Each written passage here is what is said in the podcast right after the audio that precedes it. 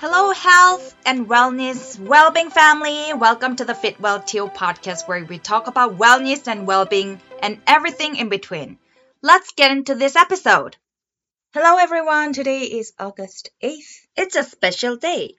Every day is a special day because it's a gift that is given by God. When I walk with God daily, He is giving me certain Bible verses and phrases through pastors because I normally choose to listen to YouTube sermons back home and here in Canada and in the States. So I would love to share the Bible verses that I've learned and that I've been reminded. I feel like this is more of like a weekly catch up with you guys, with you all. Yeah, weekly sharing. Sharing is caring weekly sharing with you. Therefore, we do not lose heart.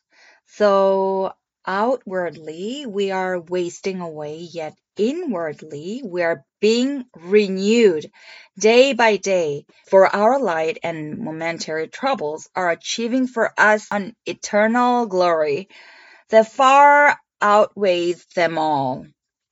So we fix our eyes not on what is sin, but on what is unseen since what is sin is temporary, but what is unseen is eternal.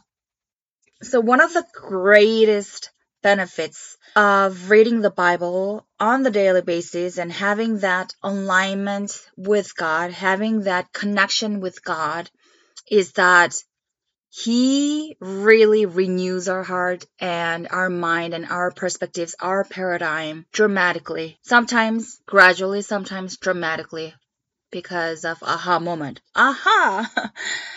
Another mind blowing moment that God has actually allowed me to have is the word success or prosperity. The meaning of it is different from Christians' point of view versus the, the general worldly point of view. When we say success, what the world generally thinks is that great wealth, great savings, great investment, great job, title, financials.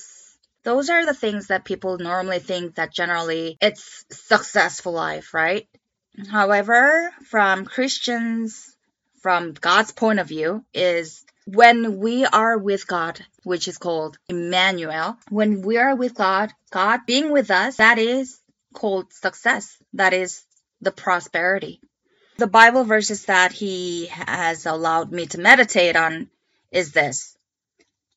The commander of the guards trusted Joseph with everything that was in the prison. So when we think about the prison, how come that is success, right? But read on. This happened because the Lord was with Joseph. The Lord helped Joseph be successful in everything he did being in a prison can't be a success, right? But in 13 years, if I remember it correctly, he became the king. He became the leader of the country.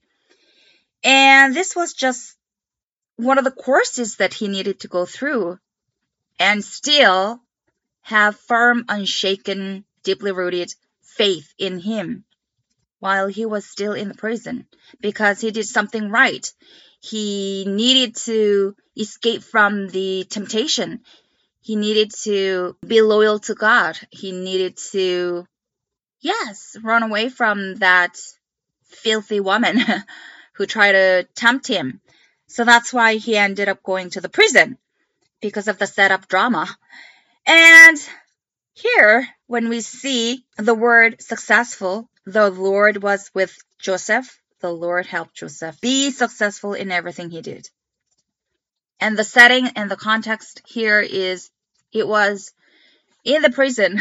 But along the way, yes, not from chronological point of view, but from kairos timing line point of view, down the road, yeah, he's been used to the nations. If it is not the Lord who builds a house, the builders are wasting their time. If it is not the Lord who watches over the city, the guards are wasting their time. It is a waste of time to get up early and stay up late trying to make a living. The Lord provides for those he loves, even while they're sleeping.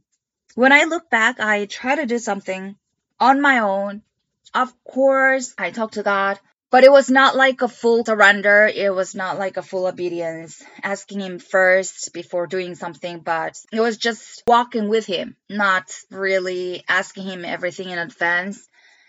And what I realized was that there's the area that God can only do, which you can't do. And when you're trying to do something very hard, for example, getting up early, staying up late, doing on your own thing, doing your best, but that's the area that God is supposed to do and handle it for you, then all the work that all the hard work that you are doing, it's called dead work because no matter how hard you try, that's not going to happen because that's the area that God is supposed to do. That that is the area that God is supposed to manage very easily. And there are the area, yes, obviously there's the area and there's a portion that we need to really work hard and with all our heart and working smart and at the same time. So be aligned with God.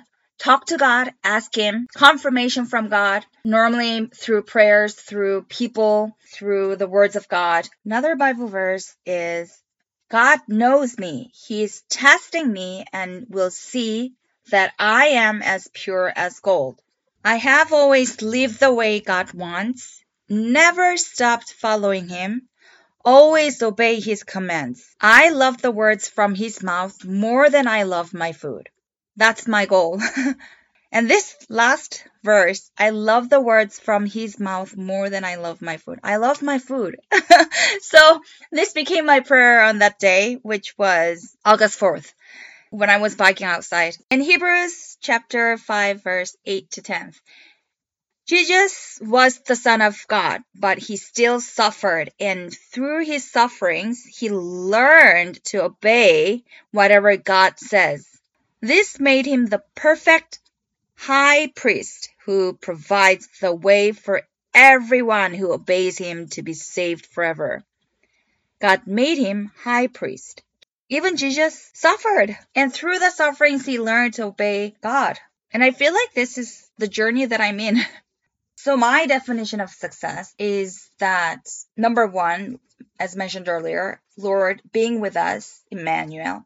And number two, the quality of influence and impact on others' lives. Because the whole purpose of this training, whole purpose of this spiritual journey, whole purpose of our well-being wellness journey is to serve others and have positive impact on others and serve them above ourselves, right? So at the end of the day, it is because it is for others. So yeah, I think I thought about the definition of success, thought about that. Yes, obviously, yes, I agree. Lord being with us, Emmanuel, I also thought about the quality of influence because people tend to think about the quantity of the influence or the quantity of the impact on others. Yes, that's important. And I respect all the influencers like the pastors, the big churches all around the world. But God's point of view is that what is in the center of your heart. So, what is the motives behind all of those influencing others and impacting on others? What is your genuine heart? What is the center of your heart? What is deep down? All of those work, all of those great works that you've done, what is the motives behind that?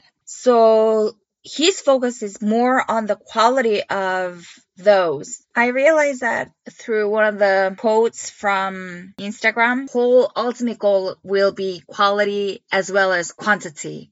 But to achieve quantity, you should work on the quality of it first so that you can go to the next step, which is quantity of influence and impact on others, right?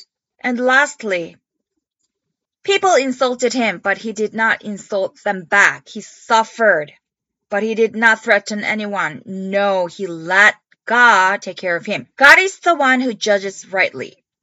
Christ carried our sins in his body on the cross. He did this so that we would stop living for sin and live for what is right. By his wounds, you were healed. You were like sheep that went the wrong way, but now you have come back to the shepherd and the protector of our lives.